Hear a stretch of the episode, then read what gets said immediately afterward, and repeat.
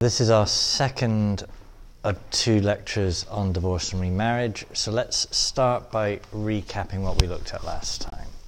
Uh, so I've mapped out with some names just so we can all be clear, kind of an example of what we're talking about.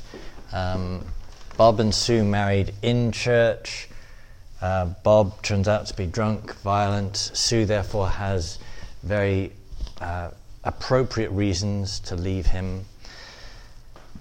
But she is, although they're separated, she is still married to him for life because their marriage was in church.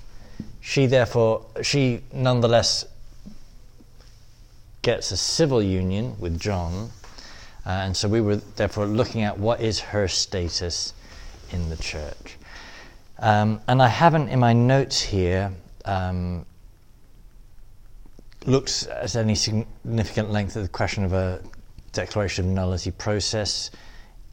I'm presuming you're going to do that in canon law of marriage. Um, but that would be one of the, the routes for Sue to consider. Uh, if it was all kind of being done in the proper sequencing, when she leaves Bob and she feels that is irredeemable as a situation, before she starts romantically looking to anybody else, she should seek a declaration of nullity of her union. Now, that said, many people, even though they separate, don't feel um, immediately, at least, that that's a permanent thing, or they might not think that what a declaration of nullity means is actually a description of their marriage. That a declaration of nullity is saying, actually, despite all appearances to the contrary in the initial ceremony and such, a declaration of nullity is saying it never was a marriage. There was something defective from the beginning that meant it was never really a marriage. And you will meet a significant number of people who will say, well, no, I think we were married. Um, so therefore, should they be seeking a declaration of nullity? Well, that would seem to be a contradiction then. Though sometimes people will say, no, we were married, kind of because they don't really understand what a marriage is. So sometimes that's a thing to, for us to kind of pastorally help talk people through. Let's just flick through the different pages we went through before. So, page one. Just wanted to start with the scriptural texts. Um, Page two, we looked at canonically the grounds for separation. Just to be clear, there are grounds in the Catholic vision of marriage to separate. Um, but a separation is a different thing from a divorce. It's obviously a stage before a divorce, but it doesn't automatically imply a divorce. A divorce is a civil event rather than a church event though there is in canon law a process for a separation. But as I, you know, we discussed briefly, in the American context, there being a church process for a formal separation just doesn't exist. Um, in the history of the church, Catholic cultures, societies, there would have been a process where kind of the church was everything, so to speak, and you'd have gone to your local bishop for a formal declaration for a separation that there were grounds. Which, if you think about it, would mean no one else could then accuse you of behaving inappropriately, that you've taken it to the church authority. The church authority has said, yes, you should separate, or you may separate. Um, that's not the world we live in. But generally speaking, there are grounds for separation. Page three, I talked through um, what is Sue's status. She is divorced and remarried. What is her status in the church? uh, and why. Any comments since we had our last lecture? In the sense of a couple of days to have been thinking about things or not?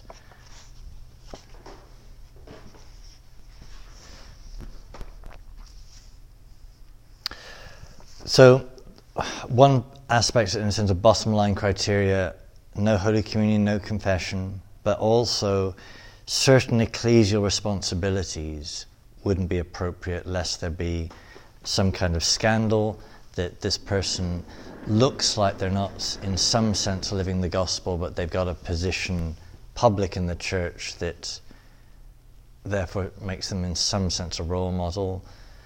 And I was making the point in every parish, which positions would be in that category is going to vary. So, just being an organist, as I said, doesn't automatically put you in that category or not. Um, but it's one of the, the, the criteria to consider in terms of how someone sits in the church.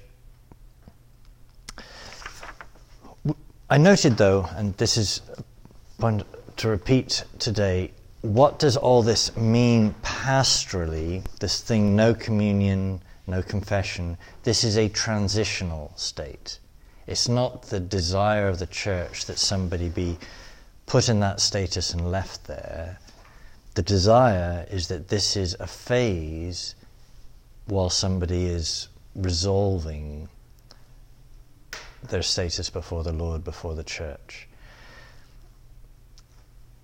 And so, pastorally, as a priest, um, to be clear, that's in your mind in how you're presenting this. How you articulate that to somebody is going to depend on where they are in terms of being ready to hear what you're saying. Um, but we're wanting this to be a, a, step in the process, not the end. Yeah. So if you're doing marriage preparation for a couple and you know they're living together, um, it seems like you should also tell them, hey, look, you can't come to Holy Communion as long as you're living together. Um, but that seems there seems to be less emphasis on that than there does on no Holy Communion in this situation. Yeah. But they uh, seem very similar. Though I think I could add to that, that would be just one of many grounds when yeah. we should be. Right, no, I know, yeah, that, yeah, right, right. Uh, but I think really what's behind your question is actually this question really should be broadened much more generally. And if we're failing to do that, people are right to say, well, why are we divorced and remarried people not allowed communion? And all these other people who are equally, in terms of the sixth commandment, not living it out as the church says, nothing being said to them. So, somebody in the same sex union, we should be saying that to. Somebody just, um, whether that's legally expressed or not. Um, but the scenario you've raised, someone just living together. It's slightly different if they're living together while seeking to remedy the situation in marriage, in terms of being prepared for marriage. So, what you've just described is a conversation I have sought to have with couples, but they are seeking to put it right.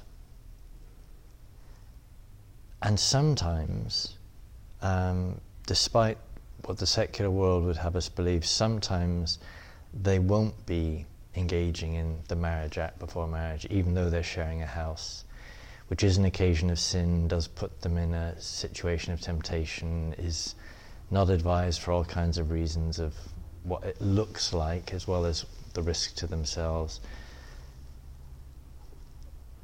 But I would just caution you to be careful in addressing that question to not presume they're living in sin when they might be inappropriately living together but not in sin.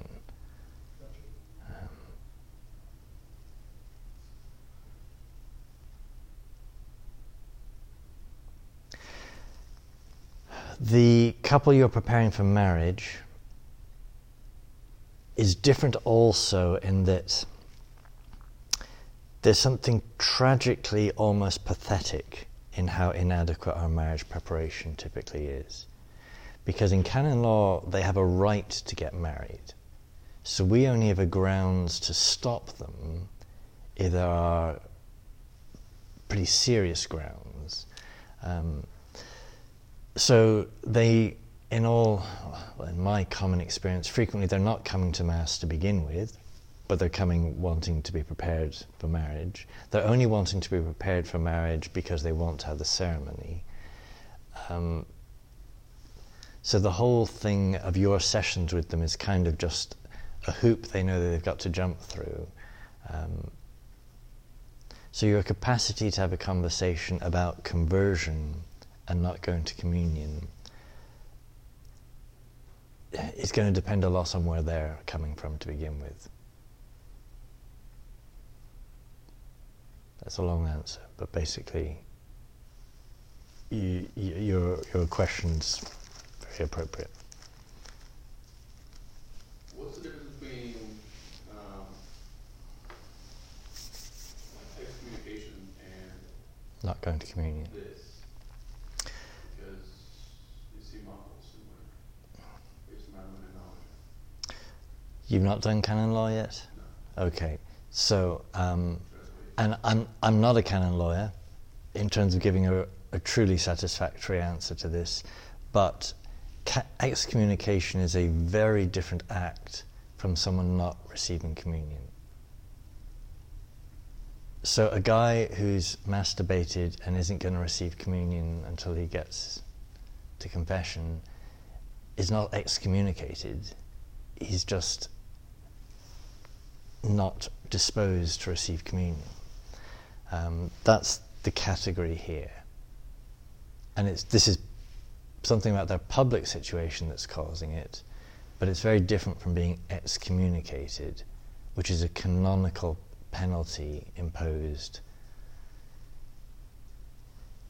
Sim- similar to what I was saying in terms of excommunication, I think one of the phrases is it always has a medicinal purpose. It's seeking to be a cure to win someone back, that you kind of highlight what is wrong in their situation by this declaration of excommunication. But it's a much more, it's a canonical act in a way that this isn't.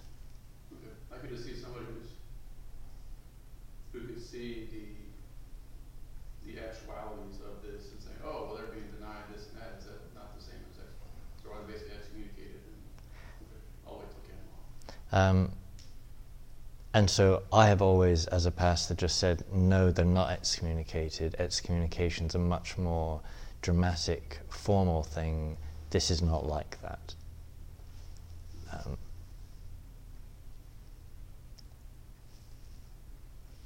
Now, like no communion, no confession goes away in danger of death if the person is right. So, danger of death, um, pretty much all restrictions of anything go.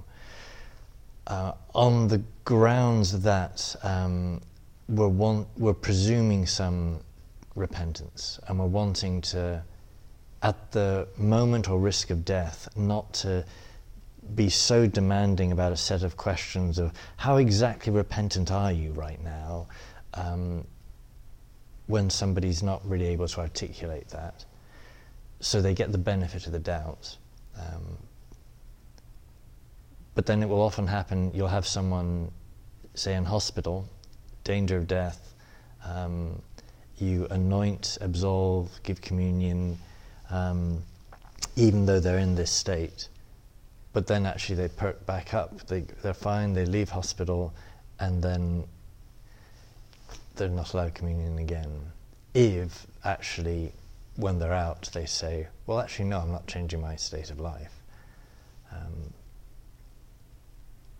so, in the situation of danger of death, they get the benefit of the doubt.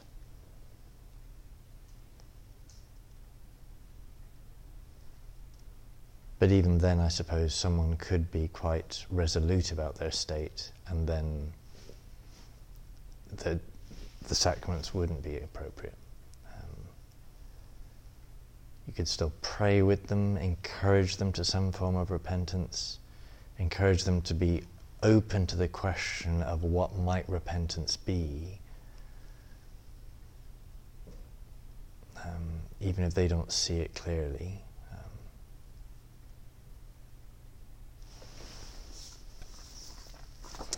okay, page four, we looked at the question of what it means for Sue and John to live as brother and sister. So the scenario most immediately referred to in the various canonical texts is envisaging that Sue and John now have a, a, few children of their own, and if they separate, as they should separate because they're not actually married, if they separate, they will deprive the children of John as their father. So that would be grounds to live in the same house, but not live as husband and wife, to live as brother and sister. And as I was saying, it, that might, on one level, sound unrealistic, but I know many cases where couples will agree to that. Um, that they, they entered into this situation frequently when they weren't practicing or they weren't thinking about these things. They come to some kind of conversion practice of the faith. They realize their situation is, at some level, a mess there's a desire to put it right, but also realizing it's not going to be straightforward. That kind of whatever happens there is going to be untidy. Either the children lose John as their dad, or um,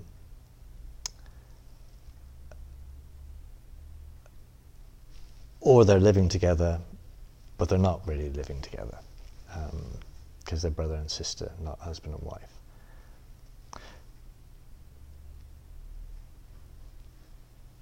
So we need to encourage people that this is possible. This, there is a kind of human way in which this can be lived out.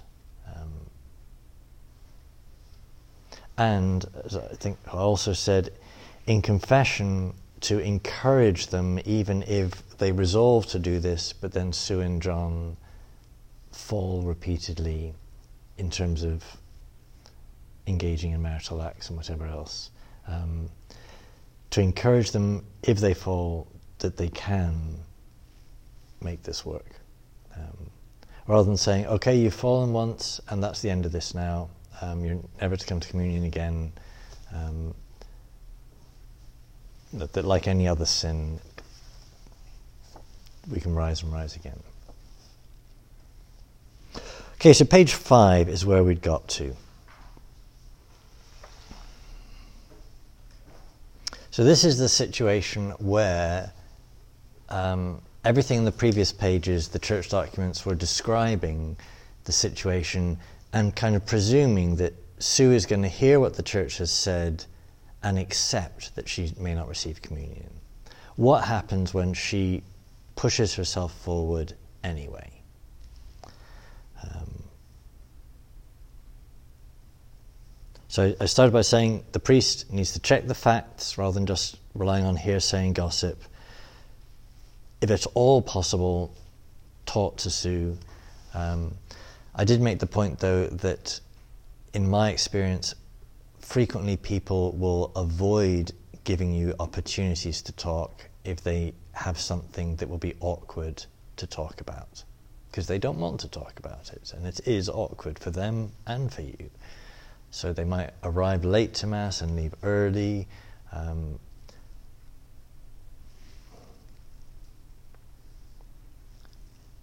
so, what happens when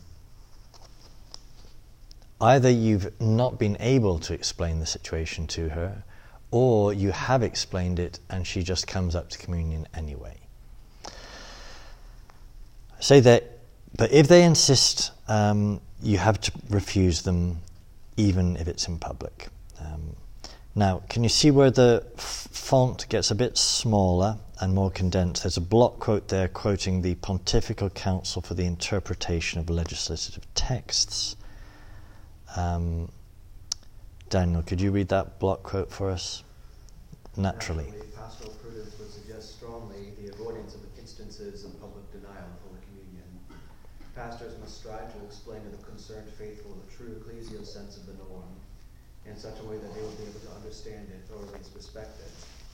In those situations, however, in which these precautionary measures have not had their effect or in which they're not possible, the minister of communion must refuse to distribute it to those who are publicly unworthy. They are to do this with extreme charity, and are to look for the opportune moment to explain the reasons that require the refusal. They must, however, do this with firmness, conscious of the value that such signs of strength have for the good of the church and of souls. And I note next that the responsibility lies with the priest and therefore may not be dispensed even by a bishop. Michael, could you read that quote? The discernment of cases in which the faithful who find themselves in described conditions are to be excluded from Eucharistic communion is the responsibility of the priest who is responsible for the community. They are to give precise instructions to the deacons or to any extraordinary minister regarding the mode of acting in concrete situations. So in so my pastoral assignment parish, there were like two thousand people coming to mass each weekend. Do you have a picture directory of the people who are forbidden? Because there were like hundred plus extraordinary ministers. Right. Um, this seems like this is more for small parish where everybody knows everybody, rather than like High scale situations. yeah, big parish where I mean there there were people who had been there for twenty years and didn't know the other people that had been there for twenty years. 'Cause they Sure, went to different sure, yeah, Or like yeah. and they just didn't know each other. Um, And they were both very involved, but just in different things. so to practically implement this, well, let's first take a step back and say what's being envisaged here is the priest will have told those who distribute communion if there is somebody that isn't to receive communion. My experience is incredibly rare for this situation to map out where you're having to explain to one of your extraordinary Eucharistic ministers if so and so comes forward, I won't give them communion and you shouldn't either. Um,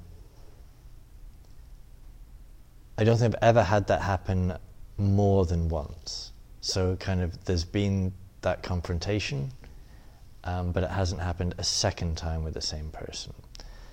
So, the scenario where you kind of need to have an ongoing database, uh, list of photos in the sacristy or whatever you're describing, I don't think is a real need.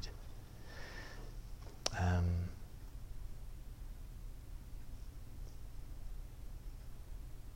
but that is kind of what's implicit in there, depending on what the situation is going to be.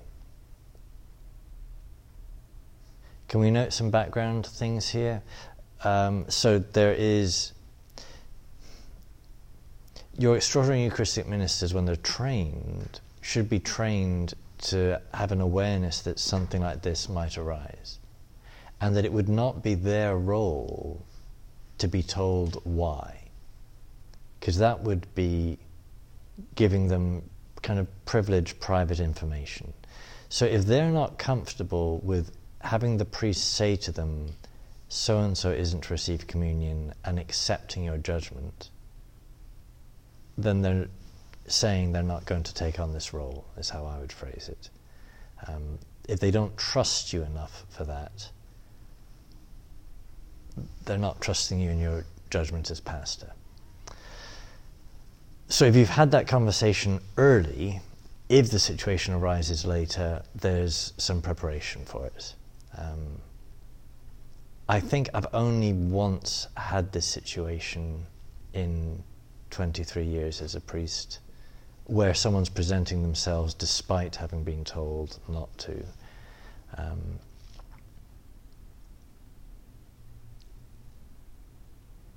the other thing, which priest makes the judgment call? Pastor. the pastor. Um, and the text is very clear there. So, you as an associate priest may well know something is happening here that shouldn't happen, but it's not your judgment call. Um, and that would leave you potentially in a compromised situation, and you'll feel morally compromised unless you are clear in your head where does the responsibility lie the church has given that judgment to someone who isn't you. It's the pastor. Um, and it may be the pastor knows something you don't, like them living as brother and sister or something. Um, and I've been in situations or neighboring situations where the pastor refuses to tell the associate priest certain things because he's just the associate, you know. So it may be the pastor does truly know a reason why this person should receive communion, despite other bits you know. It's the pastor's judgment call. Yeah. So kind of the other way as well, like if someone appears to be living in scandal, but they're actually, Not, yeah. be again, prudent to say, oh no, they can receive without giving explanation? Or in that case, would it be prudent to give, oh, they're living as brother and sister, or they are, they're actually involved in, you know, um, whatever. Um, so, if I'm honest, sometimes you get asked those questions and you haven't thought through your answer in advance. Yeah, but what would you want to not be divulging private information? And somebody's marital status and brother and sister type questions, there's a whole bunch of stuff there that shouldn't really be publicly disseminated. So you, I think the the best way to appro- approach that would be to have all of your extraordinary Eucharistic ministers know they can trust the pastor, that you take these issues seriously, and if you've indicated this person should be receiving communion, you're asking them to trust your judgment.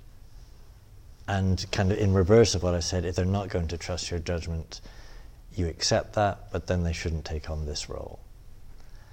Um, and I think you could point out multiple scenarios that somebody else wouldn't know. It could be that there's been a declaration of nullity, could be that they're living in brother and sister, that there's multiple possibilities. In your knowledge of the situation, you have discerned that they may receive communion. And that's all the extraordinary Eucharistic minister needs to know which is therefore divulging as little personal information as possible.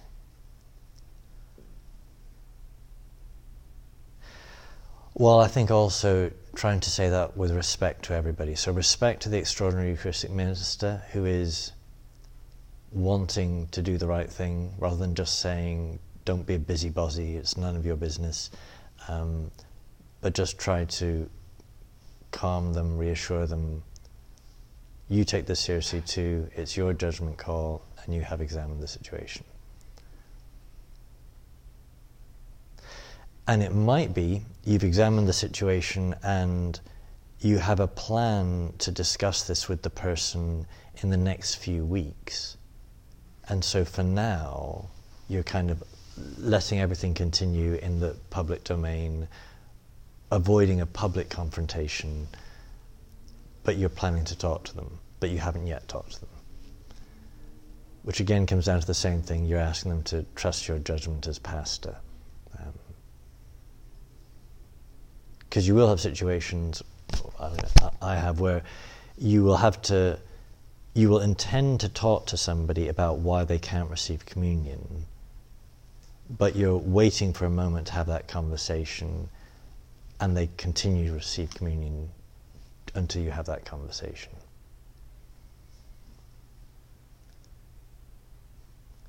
Rather than stopping giving them communion because you have a suspicion or a thought that it might not be appropriate, but you don't know the facts.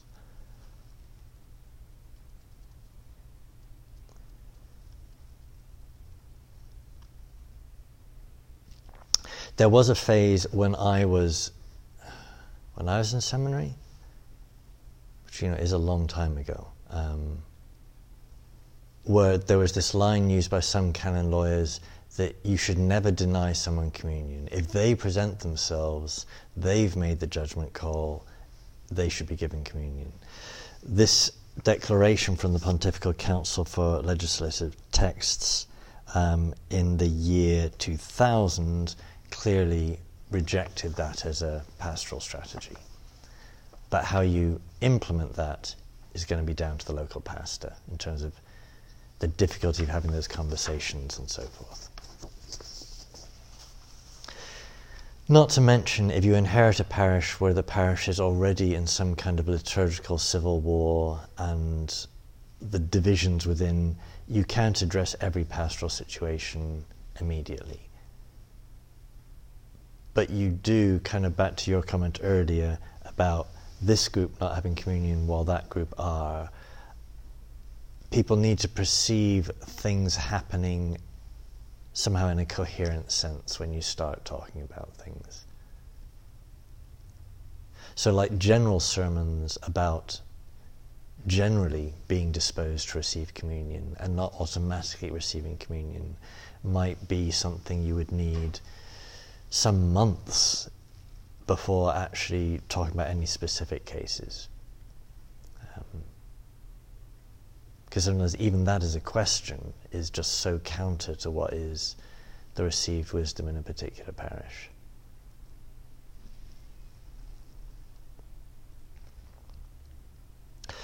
Okay, I asked you to read the other. Sorry, did you have a question? No. Uh, uh, I asked you to read these other pages. Um, you've been able to do that. So, page six is pretty technical. The, the, the page titled Some Valid Marriages Are Capable of Being Dissolved. Now, you will go through this much more carefully in the, the Canon Law of Marriage course. Um, I know when I first came across this, uh, I really struggled to make sense of this thought that we say marriage is for life, but somehow not all marriages. That there are real marriages that are still somehow capable of being dissolved. So a natural union has a capacity to be dissolved in a way that a sacramental union does not. So a sacramental union might, as a declaration of nullity process reveal, never have actually been a sacramental marriage, but it looked like it. These are cases where there was a genuine marriage, but it wasn't sacramental and therefore it's capable of being dissolved in favor of the faith.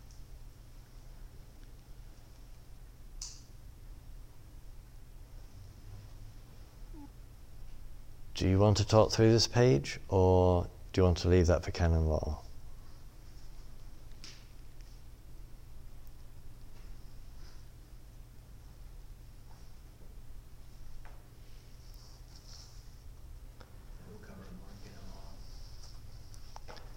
Okay, so I've just flagged up the scenario here. So this is a bit like the um, nullity declaration as in terms of this being a solution to Sue's situation um, that then kind of renders the question for being remarried irrelevant because actually the second union is fine after having been examined and due process followed. And therefore, she's not then in a situation canonically of divorce and remarriage. It's not a remarriage in that sense.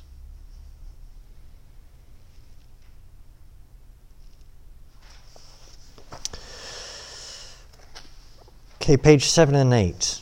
Um, the Greek practice. How many of you have come or heard of this discussion before? One, two, not at all. No. So, um, as I indicate there, in the build up to the synod on marriage, which is not a decade ago, but half a decade ago now, um, there was a lot of discussion from Cardinal Kasper saying, well, the Greeks have this process by which somebody can have a second marriage. Why don't we do that? Um, so here I've tried to describe what that process is. Um, I did a whole course on this when I did my doctorate. Um, you know how you. oh, I'm sure you don't have this experience. You have some courses you think, why am I having to do this course? Um, so I had to do uh, a certain number of courses in Rome to get my doctorate. Um, and one of the few available courses was this course on divorce and remarriage in the East. And I did an entire course on this, and it seemed um, not relevant to anything. Um, and then suddenly this topic came up, um, you know, within the last decade, and I ended up talking to groups of priests up and down uh, England who were saying, you know, they wanted to, to know what this was. So it suddenly had been useful after all. So when you're next studying something and you think, what possible use will this be? Well, maybe there will be a use. That's every class here. Except this course. Except this one. Of course, of course. Um, so, talking through those different paragraphs there. So, oikonomia is the name of this process the Greeks have. The Greeks are very particular in saying it's not like a dispensation that you Romans have. Um, so, a dispensation, the biggest difference, a dispensation only covers canonical, canon law. For them, oikonomia can even cover divine law. So you can have a dispensation from God's commandments. So this would be similar to the idea that, like, oh, Isaac could marry multiple times, or not Isaac. uh, Abraham, yeah.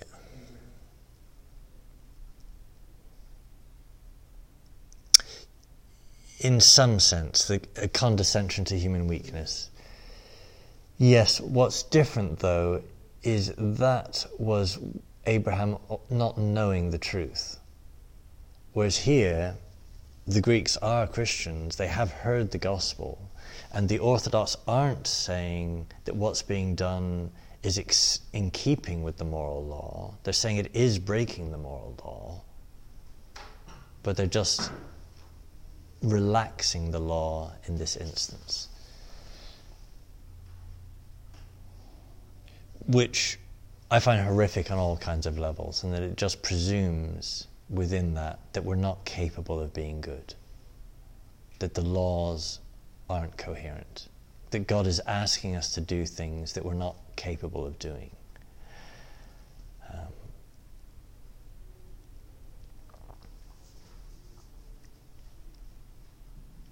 so, in the Greek Orthodox understanding, there's only ever one real marriage, one ever true marriage, one ever unique marriage. This second union, or third union even, is permitted, but it's not a real marriage. And as I note there, quite a little section, other applications, question mark. If you look online, you'll see discussions about whether this could also be applied for abortion or same sex unions. So, um, a same sex couple are saying, well, can we have um, an oikonomia granted to us for us to live together? And one of the issues here is, although there aren't cases I've read where that's been done, the entire process with the remarriage is down to the local bishop. So there are some Orthodox bishops that will never permit it, and others, it would seem, quite freely. It's entirely down to the local bishop, and it's not unlike you know Anglo-Saxon law a matter of precedent. So it's completely a case by case basis.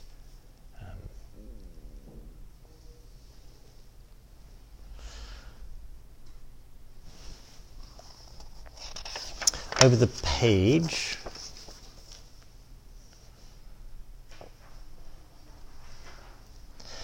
uh, let's go through in a bit more detail what the remarriage liturgy looks like because this, I think, is very indicative of what the Greeks think they're doing.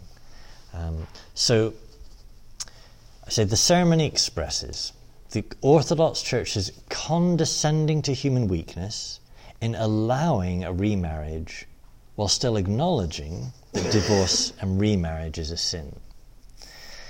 So, in the Greek Orthodox ritual, after the exchange of rings, the long prayer of the betrothed that would have been part of the first marriage ceremony is replaced by two penitential prayers. So, the first prayer refers to the prostitute Rahab, who is forgiven by God, and the prayer asks not only for such forgiveness for the couple, but they receive the gift of tears and repentance. So rather than blessing their union, you're asking that they receive tears for what they're about to do. Even more clearly, I say the second prayer perhaps even is perhaps even more indicative of what the Orthodox understand themselves to be doing. It alludes to St. Paul's advice, where he says that it is better that the unmarried and widows remain single, but then adds, but if they cannot control themselves, they should marry, for it is better to marry than burn with passion. A permission that he says is a concession. So I say the second penitential prayer, I say misapplies St. Paul's words to the couple, saying, uh, Tyler, could you read that? They, unable to bear the heat and the burden of the duty and the burning of the flesh, come for a second nuptial communion. As you have legislated by means of your chosen vessel, the Apostle Paul, who said to us needy ones, that it is better to marry in the Lord than to burn. You, good and friend of men, merciful and forgiving, have pity, loosen, remit our blows, because you are the one who has taken on our infirmities. No one, in fact, has felt sin, and neither can even one day in the life of man be without impurity.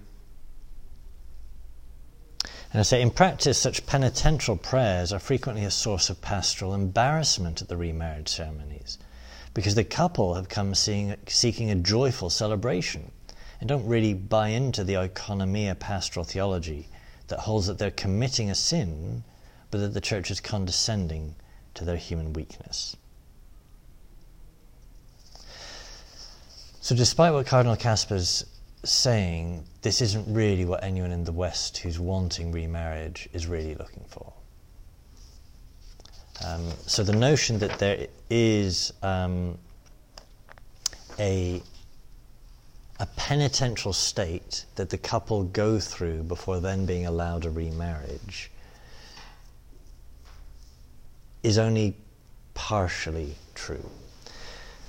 The point I was trying to make last lecture is this transitional state is what Kasper is saying we need to have anyway a transitional penitential state on the way to something else. The difference is rather than that being on the way to being into a second union, this is on the way to a resolution of their situation, either by separating or living as brother and sister. So we do have, we don't call it a penitential state, but um, something that is structured that way already.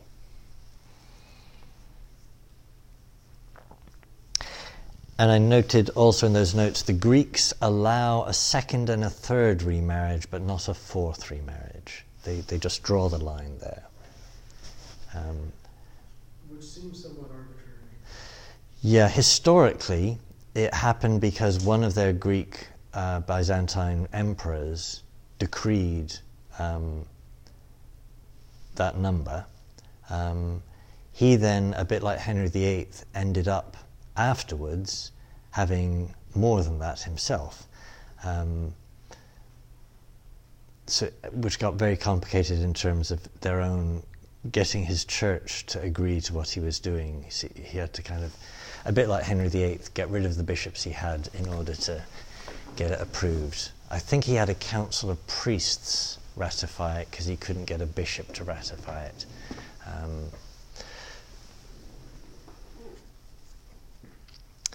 I very briefly point out there uh, so the Greeks will trace their practice back to Basil the Great, um, but when you read the text of Basil the Great, and at least if you read Catholic commentators on Basil the Great, while Basil does have this penitential state for those who are remarried, it doesn't presume that they then remain in that second union. It would be more coherent to think it's a penitential state for those that have done this, and at the end of having done their penance, they resolve their situation by not being in the second union. Um, though the later Greek practice has interpreted it the other way. But, so when I did this course in Rome, I was expecting there to be all kinds of patristic Greek sources that they would be referring to. Um, and it turns out, even in their Greek fathers, there's only this one source they can point to in antiquity, um, and he's ambiguous. And they have many Greek fathers who are very clear that remarriage is forbidden. Um, John Chrysostom, very emphatic on this.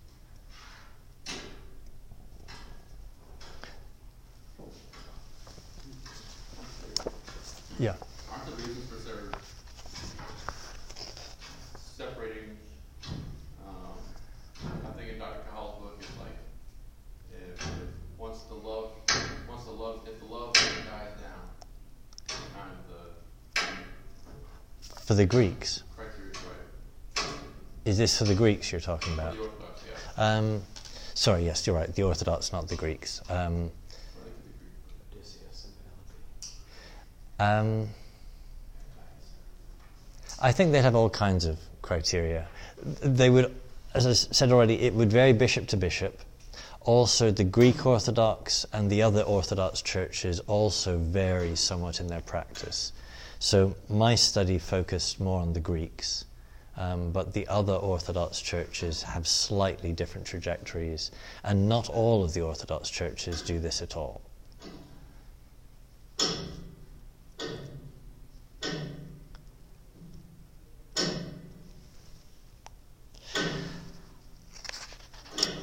We ready to move on to Amoris Laetitia?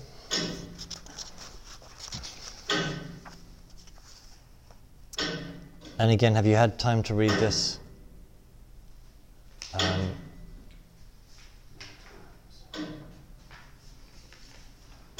so I'm trying to make the, the general point here. I don't think Amoris Laetitia uh, has actually changed the law. Uh, there's been vast confusion around it, but when you look at the documents themselves, what's been said, if you were expecting somewhere there to be a clear rupture with what has gone before, the most you find is this one obscure footnote that when Pope Francis was asked about it, said, Well, what footnote? I don't know what you're talking about. Uh, so the notion that Pope Francis slipped this footnote in to kind of, in a footnote, change the whole tradition on this practice, I just don't think it's coherent. Um, so, what's the core of uh, Amoris Laetitia on page 9 here? So, as I put in bold there, this phrase pastoral accompaniment. Um, this is something Pope Francis talks about in many things accompaniment. So, in the seminary, we talk about the art of accompaniment that the formator is to have with the seminarians, to be walking alongside you, living alongside you. Um, the pastor, likewise, with his people in all kinds of things in their difficult pastoral family situations, is to be alongside them.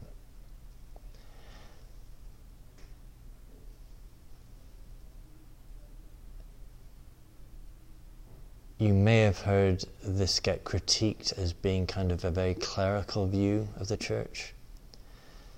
So, your scenario of a, a parish of 2,000, how can we realistically talk about the pastor pastorally accompanying 2,000 people? I mean, he can, but in a very different sense from when he's got a parish of 200. I've only ever had parishes of less than 300 on a Sunday. Um, even then, to know everybody well enough to meaningfully accompany them isn't possible. Um,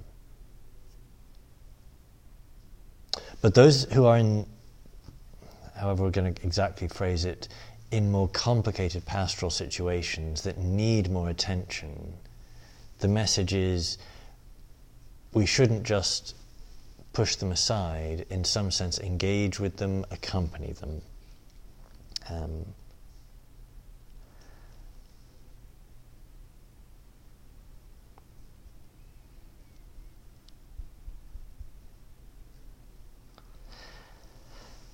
So halfway down page nine, I have the little section there called, well, the big section called controversial debated question: Can the divorced and remarried be admitted to communion?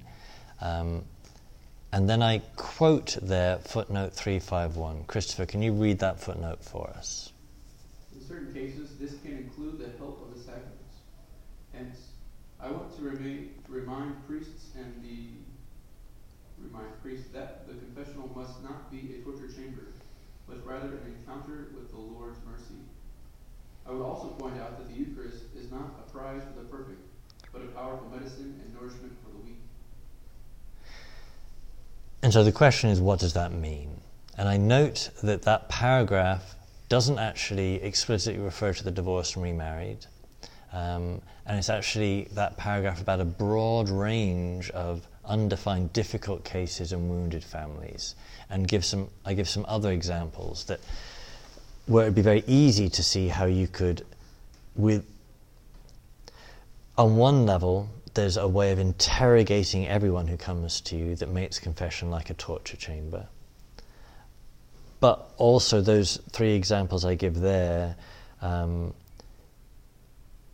where the Eucharist isn't a prize for the perfect, but a powerful medicine. Um, so the unmarried who have children, that is among the scenarios that Amoris Laetitia is talking about families that are not normative, are not what they should be in some sense. Does the church just dismiss them, or does the priest accompany them? Um, my experience as a priest, you don't need to do much.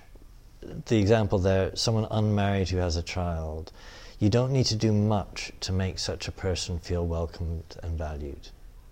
Um, the fact that the priest talks to them, the fact that you invite them. There's an odd thing in parish life that you may have you know, seen in different that when you ask somebody to do you a favour in terms of parish activities, frequently they feel honoured and flattered. So I've asked this person to join the tea and coffee rota. Um, and they feel that they're a valued and important person because I've asked them to do me a favour. Um, now, I say that uh, to indicate that actually it can be really good for people that we ask them to do things. Um, and single mothers would be one of the categories where I've seen that. Um,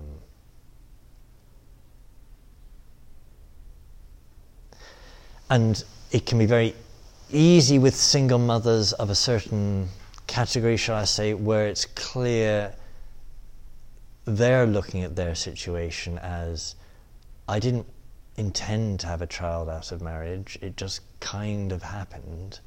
Um, very different from someone who's kind of got a strident feminist, I'm against marriage kind of thing, which I don't think you come across that often in the church. Yeah, um, which you could, and then um, there needs a different kind of engagement somehow there.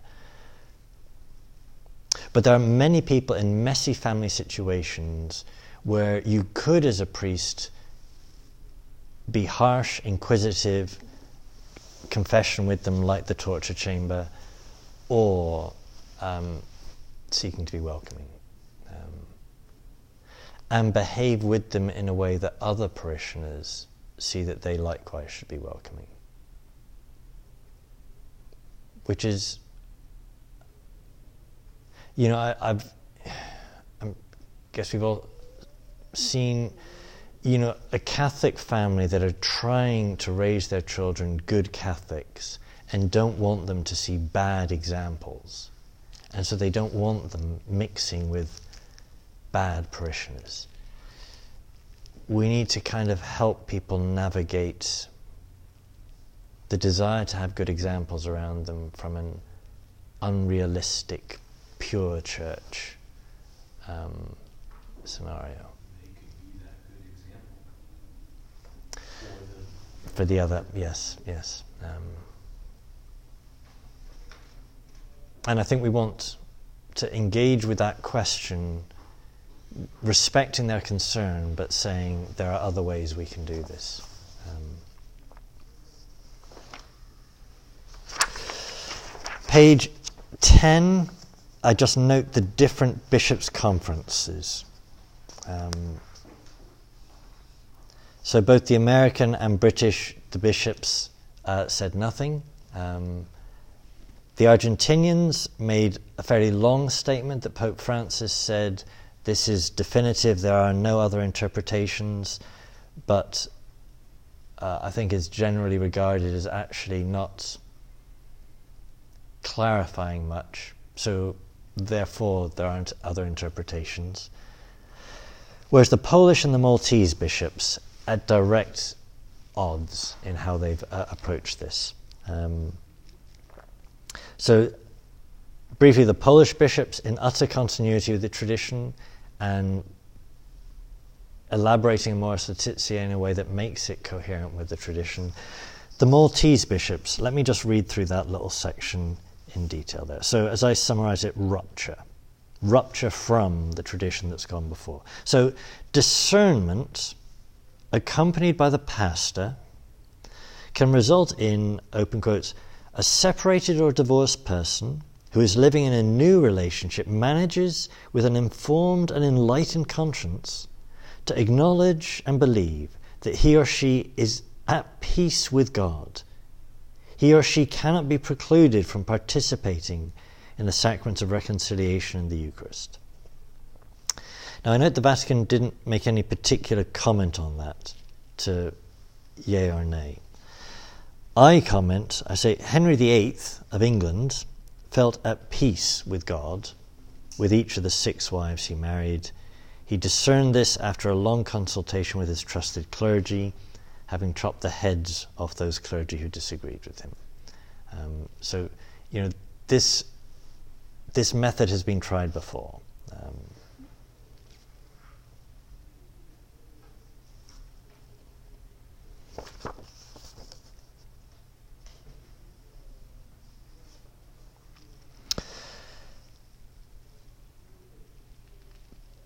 page 11 of my notes. Um, so, how many of you familiar with uh, the author of this little page, Ed Peters? So, he's a canon lawyer, comments on all kinds of things. I would commend him to you for future reference. This is an example where he, his canon law blog, you know, that's a fairly short article, but very closely, carefully written, analysed. Um, I'm not a canon lawyer it's useful for me when there's a respected canon lawyer source I can look at and see what he says. Um, okay, comments on that page and what he's saying.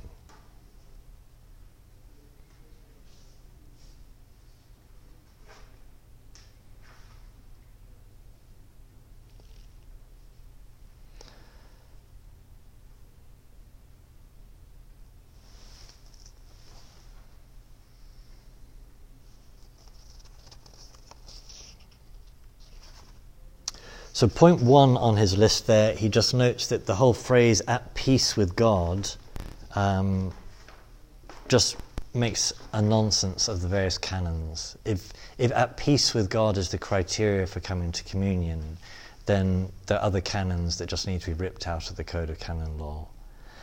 Um, and he takes issue with their very use of the word conjugal, which in the tradition means marriage and is instead just been read in such m- much more broad sexual um, meanings, rendering the whole thing again meaningless. Seems like a slippery slope here. I think beyond the slippery slope, you, you've already hit the bottom. Um, but I, I mean, in regards to the whole Christian life, not just marriage. Yeah, yeah, right, right. Because then, well, if this is at peace, well then why not this thing over here and this thing over here? Yeah, yeah. Hitler was at peace with God, so you know, he, he can have him along too. Which is basically your point that yeah, that there's once the criteria is at peace with God, anything goes. Yeah, and in that sense, a slippery slope.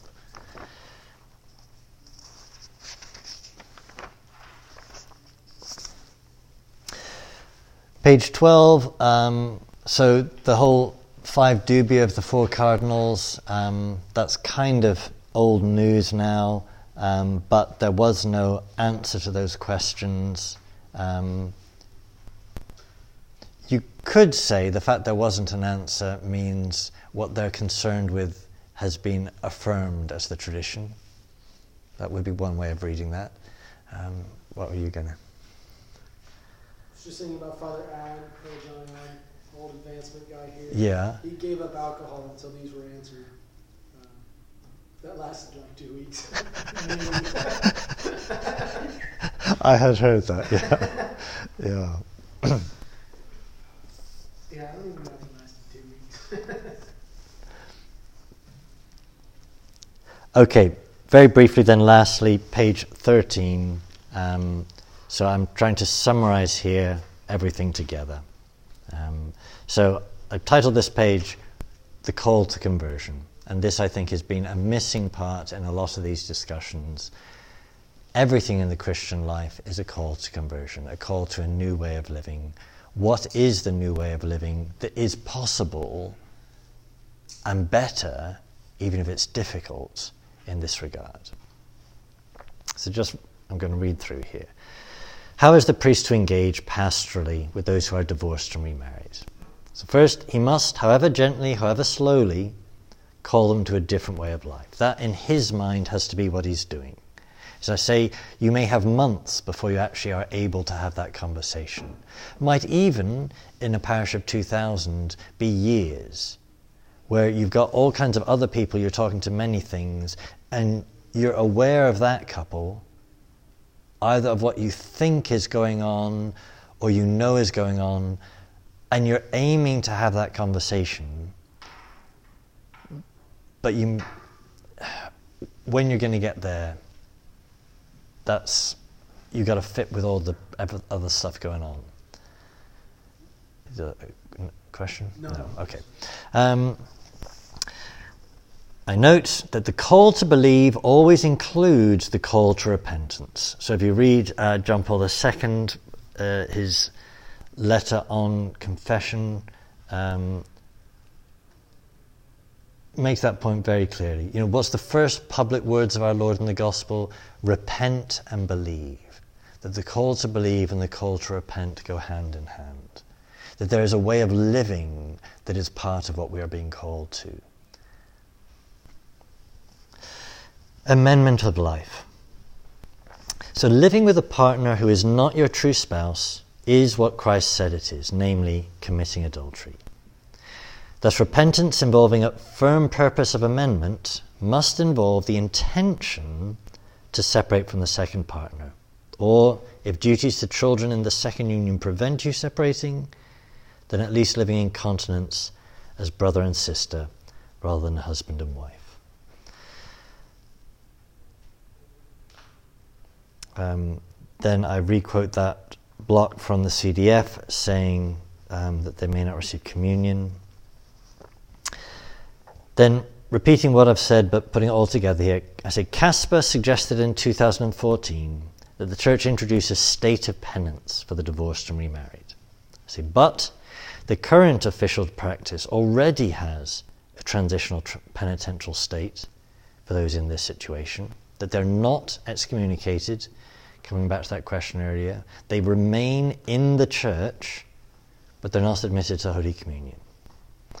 This state is not permanent, but only for as long as their situation persists, i.e., until they're committed to living in complete continence. Uh, then, David, can you read the section that says towards Christians, and this is from the Catechism. Toward Christians who live in this situation, and who often keep the faith and desire to bring up their children in a Christian manner, priests and the whole community must manifest an attentive solicitude so that they do not consider themselves separated from the church, in whose life they can and must participate as baptized persons. They should be encouraged to listen to the Word of God, to attend the sacrifice of the Mass, to persevere in prayer, to contribute to works of charity and to, and to community efforts of justice, bring up their children in the Christian faith, cultivate the spirit and practice of penance, and thus implore day by day God's grace. So that is a block quote that John Paul II said in his letter on families, Familiaris Consortio, that is in the Catechism. Um, it's quite a long list of things that they are to be doing in the church.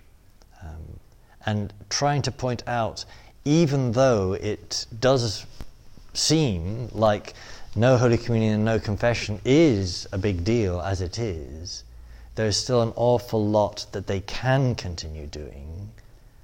And until their situation is resolved, we're wanting them to continue doing all that with the pastoral goal that while doing all that, something will click, enable to move them to where they need to get to.